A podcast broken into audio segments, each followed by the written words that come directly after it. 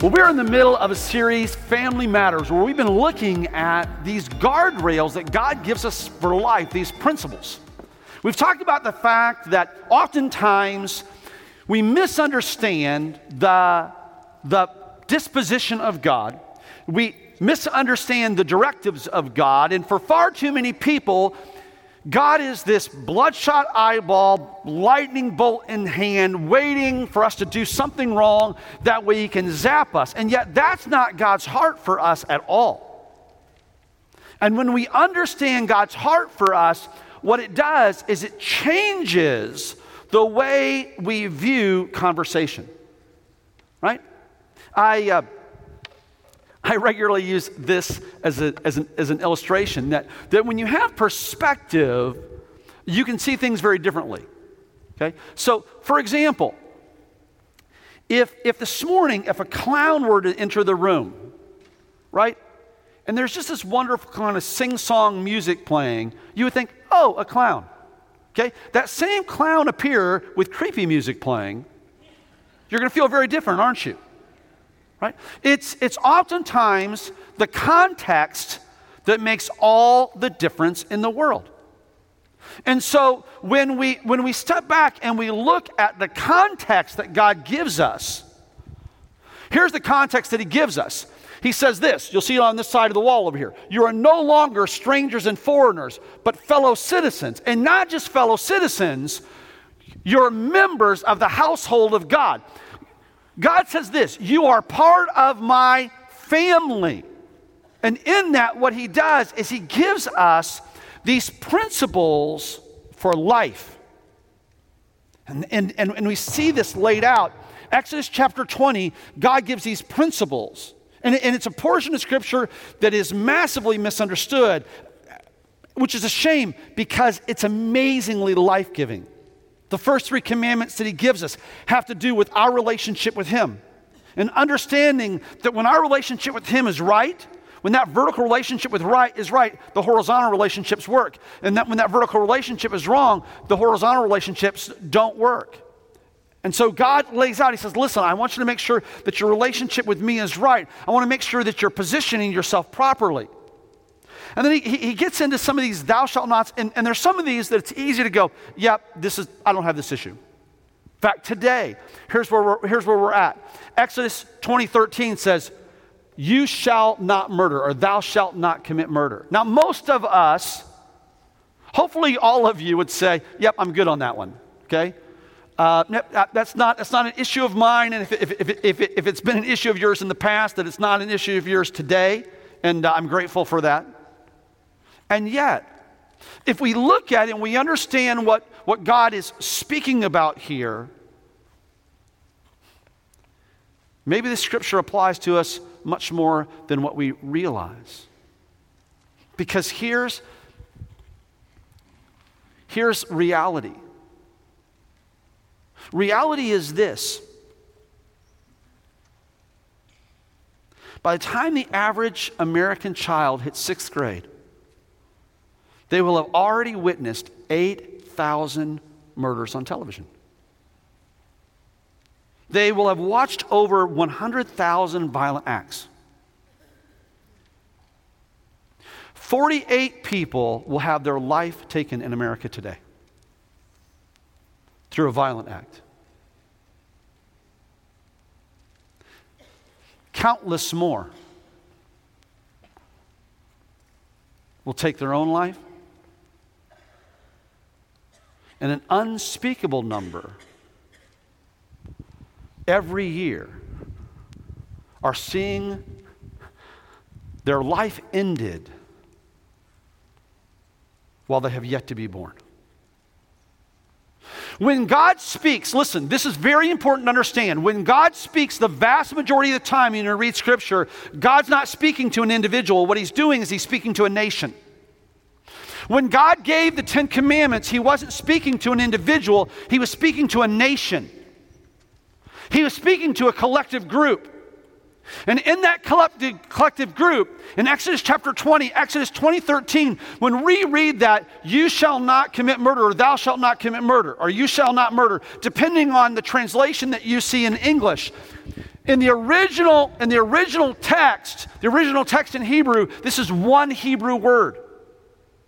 And that one Hebrew word, it's not just about not committing murder, it's about valuing life. Valuing life. And if we look all throughout Scripture, here's what we find we find this that God values life. For God so loved the world that he gave his only begotten Son, that whosoever believes in him shall not perish, but have everlasting life. I have come that they might have life and have it to its full. It's about, it's about life. He has given us everything that we need to live the life that He's called us to live. God has always been focused on life. And He challenges us that we must be focused on life. Life is more, friend. Life is more than simply surviving. God did not bring you to be, to simply survive. It's also about more than being successful. And it's easy it's easy, especially in the world that we live in, it's easy to get confused about life and the focus of life. In fact, there's a I want you to take your Bibles and turn to Matthew in the 19th chapter. In Matthew chapter 19, there is this, this narrative, this interaction that Jesus has with a young man. And in this interaction, we see that e- even in the days of Jesus' earthly ministry, that there was confusion about life the significance of life, how God views life, the approach that we're supposed to have to life. Because you matter. Let me say this again. You matter. God's crazy about you. God is concerned about every moment of your everyday. And He wants you to live life to its ultimate. He wants you to live life to its full. But it's easy for us to get confused about, about what life is and, and what, what life is so, uh, supposed to be. You'll see this starting in Matthew, uh, uh, Matthew 19, verse 16. It says this Just then a man came up to Jesus and asked, Teacher, what good thing must I do to get eternal life? Now, here's what we know. We know this because this, this particular story is recorded in three of the four Gospels. And so we know that it's not just a man, we know that it, that, that it, is, a, um, that it is a young man. And we also know that it's a young man of influence. He's referred to as the rich young ruler. So he's a, he's a man who has some prominence. He's a man who's got some family name to him. He's a man that's got some influence. And it would appear from, from every angle that he's got life figured out. He has position, uh, he has resource, he has influence, and yet he recognizes that something is missing. I'm going to let you in on a little secret. Anytime you're living life outside of the plan that God has for you, there will always be this void in your life. There will always be this vacuum. There will always be this lack. He recognizes that. He recognizes that there's this, there's this lack. And, and in his mind, there's, there's a missing piece, right? Notice this that he doesn't, he doesn't come to Jesus and go, Jesus, what am I missing? Jesus, um, how, how is my life deficient? He asked this question What good thing must I do? What, what, is, the, what is the thing that I am missing? What is that one? Th- it seems like there's just that one missing ingredient. I think I've got it. What's the one thing that I need to do? And he asks a question that is a completely wrong question because he's convinced that life works because of a pious disposition.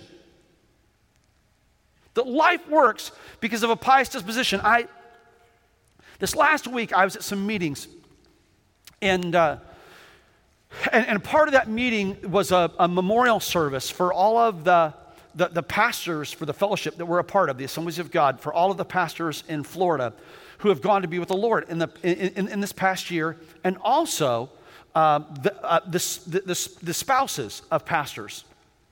And in, in, that, in that memorial service, they asked uh, a pastor to, to speak, to, to be the speaker for that memorial service. Uh, and they did so not because he was well known. Uh, in fact, he pastors a, a relatively small church. Uh, but they asked him to speak because he understood this issue.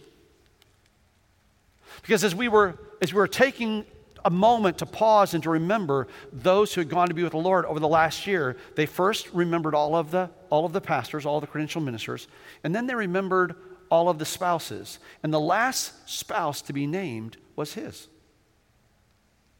His wife died last fall after a prolonged illness and a difficulty in the hospital.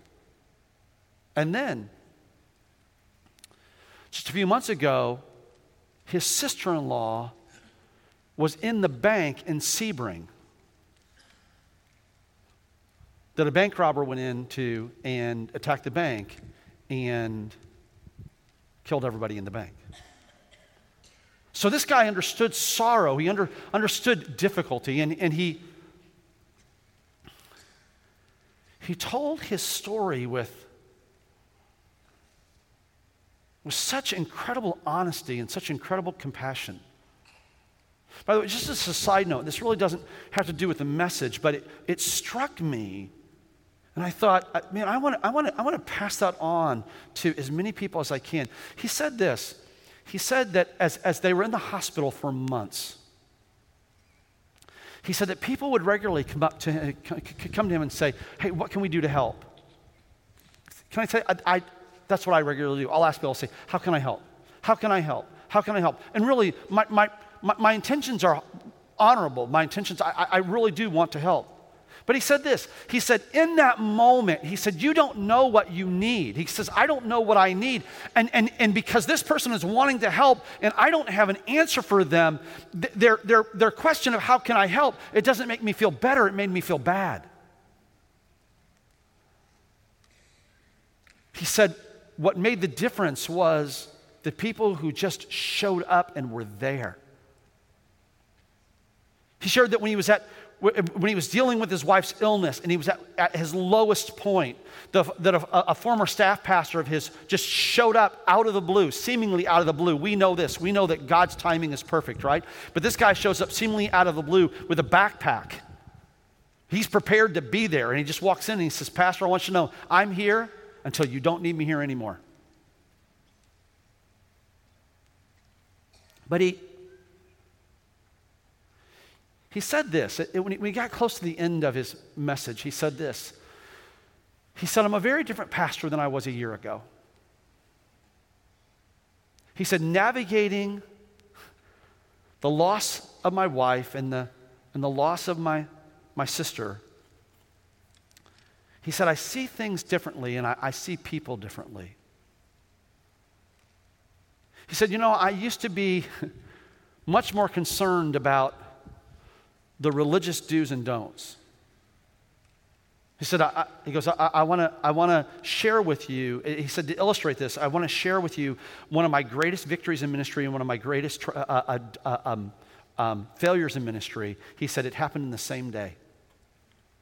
And he told the story of years ago, he was, uh, he was actually a detective in the Sebring Police Department. He's a police officer uh, who came to know Christ and, uh, and then eventually uh, transitioned from being a police officer to being a pastor. And so, w- when he was still operating as a police officer, there was a guy in, in, in the town that they would regularly pick up for just goofy stuff, right? The guy was just constantly getting into trouble, not major trouble, but he was, he was a nuisance. And I said the gentleman's name was Don. And he picked, picked up Don one day and he's, he's, he's, he's got Don in the car and he realized that rather than arrest Don, he needs to talk with Don about the Lord. And so he talks to Don about the Lord and he, he asked Don, he says, Don, uh, would you like to give your life to Christ? And Don said, Yes, I would. And so he prays for him to accept, to accept Jesus right there in his squad car. Just kind of a really cool thing.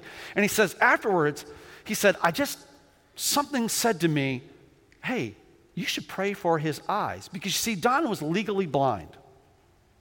He said he wore the thickest glasses that he had ever seen. And even with those glasses, he didn't see well. So he said to Don, he said, Don, would it be okay if I pray for your eyes? And Don said, sure.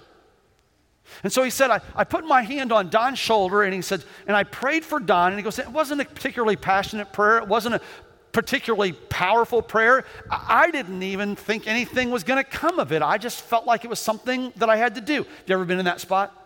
Right? Where you feel like you, in an obligatory fashion, that you need to pray for something, but you're really not believing for the miracle. It's just something that you feel like you got to do, right? One of those quasi religious moments. Maybe I'm the only one in the room that's ever been in that spot, okay?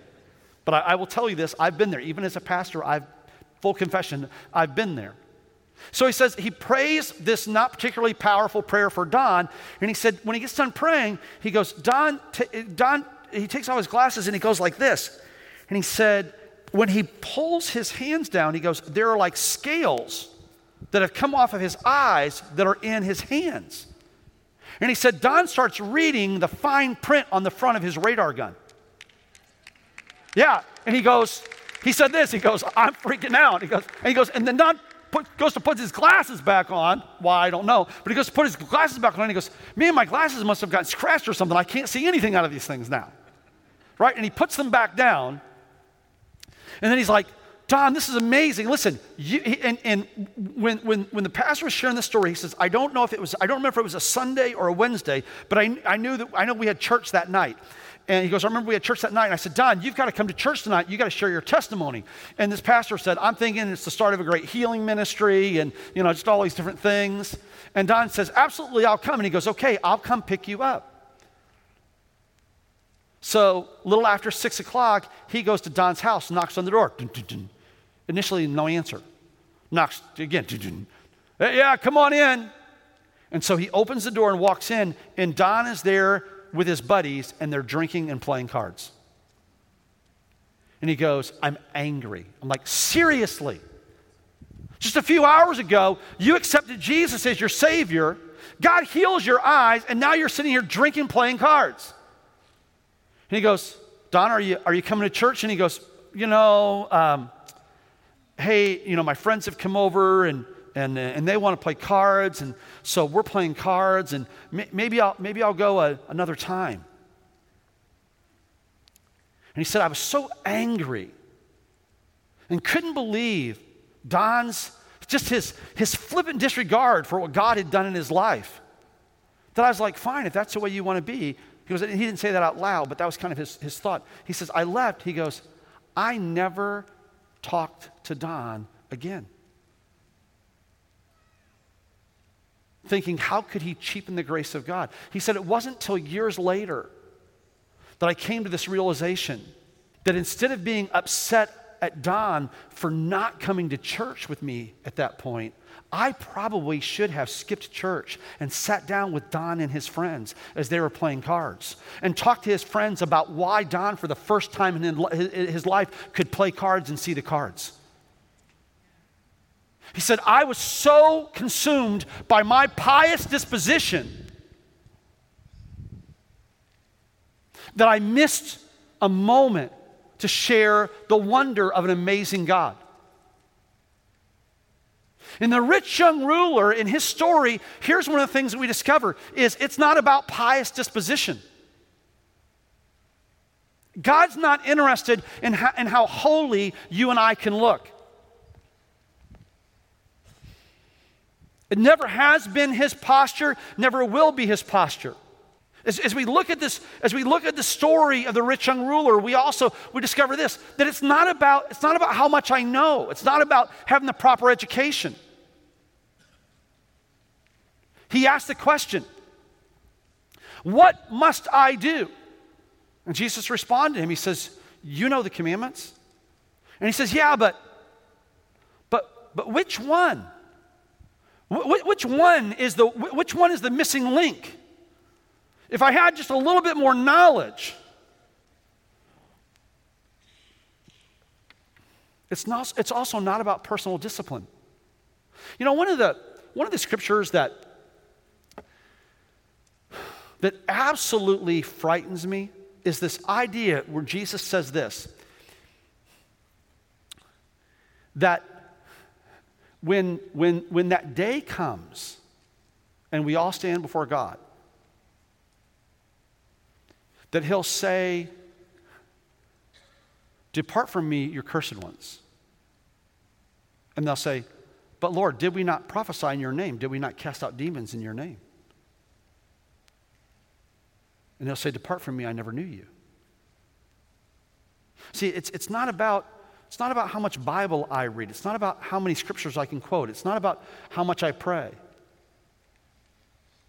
It's not about how much I give. Now, hear my heart, friends. I'm, I'm not discounting those things. I, I, believe it's important to have daily devotional time. I believe it's important to, to, to daily be in the Word. And, and I, I, I will tell you this there is never an offering that is received in this church that I don't personally participate in. Because I'll never ask you to do anything that I'm not doing myself. But it, it's, it's not about piety. It's not about knowledge. It's, it's, not about, it's not about personal discipline. It's also not about reputation or success. In fact, it tells us this in Matthew 19 22 that when the young man heard this, he went away sad because he had great wealth. See, it's easy for us to get confused about what life is supposed to be about. And yet, if anyone be in Christ, they're a new creation. Jesus said, I have come that you might have life. We have the, the baptismal tank. It's a, it's a visual expression of an inward transformation that happens. The Apostle Paul said this He said, You have been crucified with Christ and you no longer live. The life that you live, this life that goes on forever, this eternal life, it's the gift that God has given. See, God considered life to be so precious that He provides an eternal plan for you. It's interesting when, when Jesus is having this, this interaction with the rich young ruler there in Matthew chapter 19, he says this there's one thing that you lack. There's one thing that you lack. He tells him, he says, Go sell all of your possessions, give them to the poor, and then you'll have treasure in heaven. Take up your cross and follow me. Now, here's what we know we know that Jesus doesn't have a problem with money. We know that Jesus doesn't have a problem with money because he hangs around with some wealthy people we know that God doesn't have a problem with money. Because if we look at the way that God has blessed his children over and over and over again, right? After Job goes through his difficulty, God gives Job double what he had before. And, and we see this. We see all throughout history. The, the holdings of Abraham, what Abraham had, the wealth of Solomon. So we see this. We see that God consistently give, gives good gifts, that God consistently blesses. So we know that it's not that God has a problem with money. We know that it's not that Jesus has a problem with money. Here's the problem for the rich young ruler is that he doesn't understand the reason for life. And what, ha- what has happened is this is his perspective is warped and his priorities are confused. This is why we live in a generation when God's children can sit and play first generation shooter games and not feel bad about it. It's the reason why we can have people taking their own lives and thinking that it's the right thing to do. It's the reason why we can live in a world that seems to have a blind eye towards the plight of the unborn. And friends, the answer for the ills that plague our society today is not greater legislation. Now, I'm for any legislation that advances the cause of life, but listen to me. We should never be a people that need our, our morality legislated to us. We should have such an understanding and such a value of life and such a relationship and such a connection with Jesus. This, as we introduce people to the wonder that Jesus is, and they can celebrate the life that He gives. that we understand how valuable this thing is and we hold on to it with both hands. Because what our God is, He is a life giver. I love the fact, and I'm going to close with this. When God created, He spoke and it was. He spoke and it was. He spoke and it was. He spoke and it was. He spoke and it was. And when He did this, every time He spoke and it was, it, He said, It is good. And yet, when it came to man, he did not speak man into existence. What did he do? He fashioned man from the dust of the earth in his likeness, in his image. This tells us how much, how precious God views mankind. God made us to look like him. And then here's what he does He doesn't speak life into man, he, he breathes life into man. See, you're different than all the rest of creation. You're significant. You matter. You have incredible value. And because it's God's breath, God's breath that brought life to you. Because God is eternal, your life is eternal. Because that breath that brought life to you, it's an eternal breath. And so you do have an eternal destiny. You will spend eternity somewhere. And life should matter enough that we give it the highest position in our thoughts, in our activity, in our communication.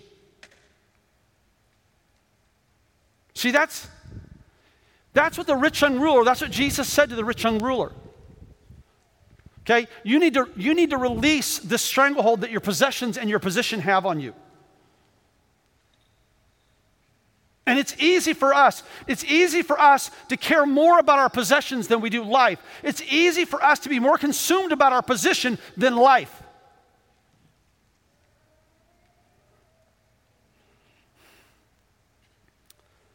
And as such, have a warped perspective.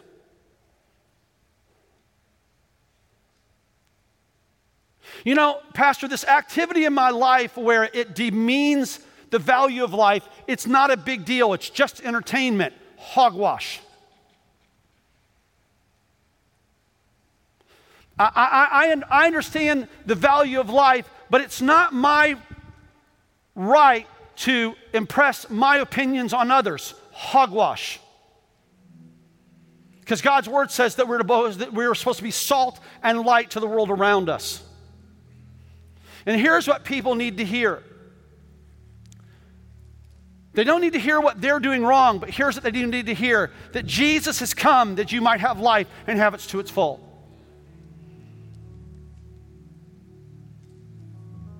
My prayer is this God, that my light would so shine that they would, in looking at my life, that they would say, God is amazing, and I want my life to be connected with that God. In Exodus chapter 20, when God makes the, the, the, the, declaration, do not commit murder,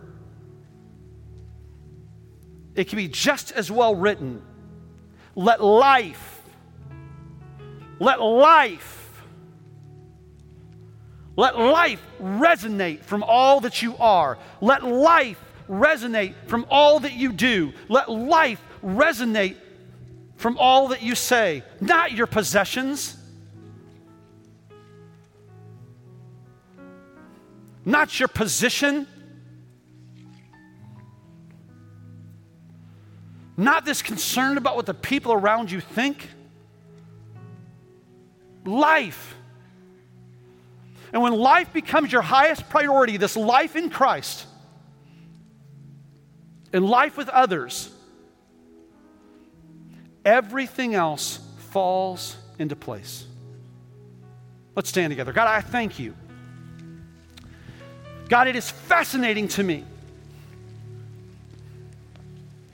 that as we put this sermon series together, wanting to start on Easter. That some would say coincidentally, but we recognize by divine design that we would come to do not commit murder on Memorial Day. And God, here's what we recognize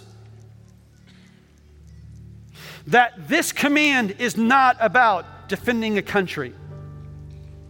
Because we saw the directive that you gave over and over again in history when you challenged your people to go and possess the land and to destroy the enemy.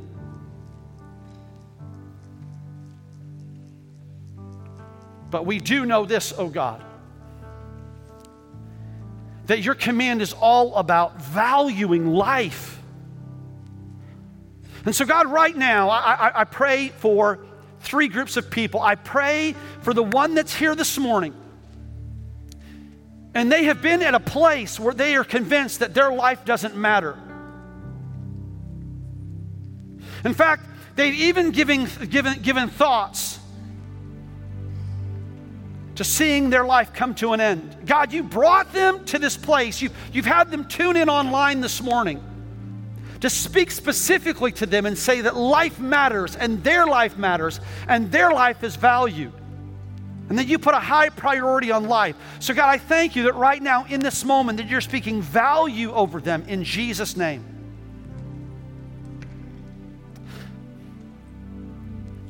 I pray, second, oh God, for the one who is here and they're, they're living life, but not with the purpose that you intended. And God, I thank you that you've brought them here this morning, that you've connected them via media this morning to have them begin a new journey. And that's a journey with you. And God, I pray that you'd give them the understanding and the courage to even right now to say, God, I thank you for the life that you give me. I thank you for the new life that you make available to me. I acknowledge my need of you. And I give myself to the life that you intend for me.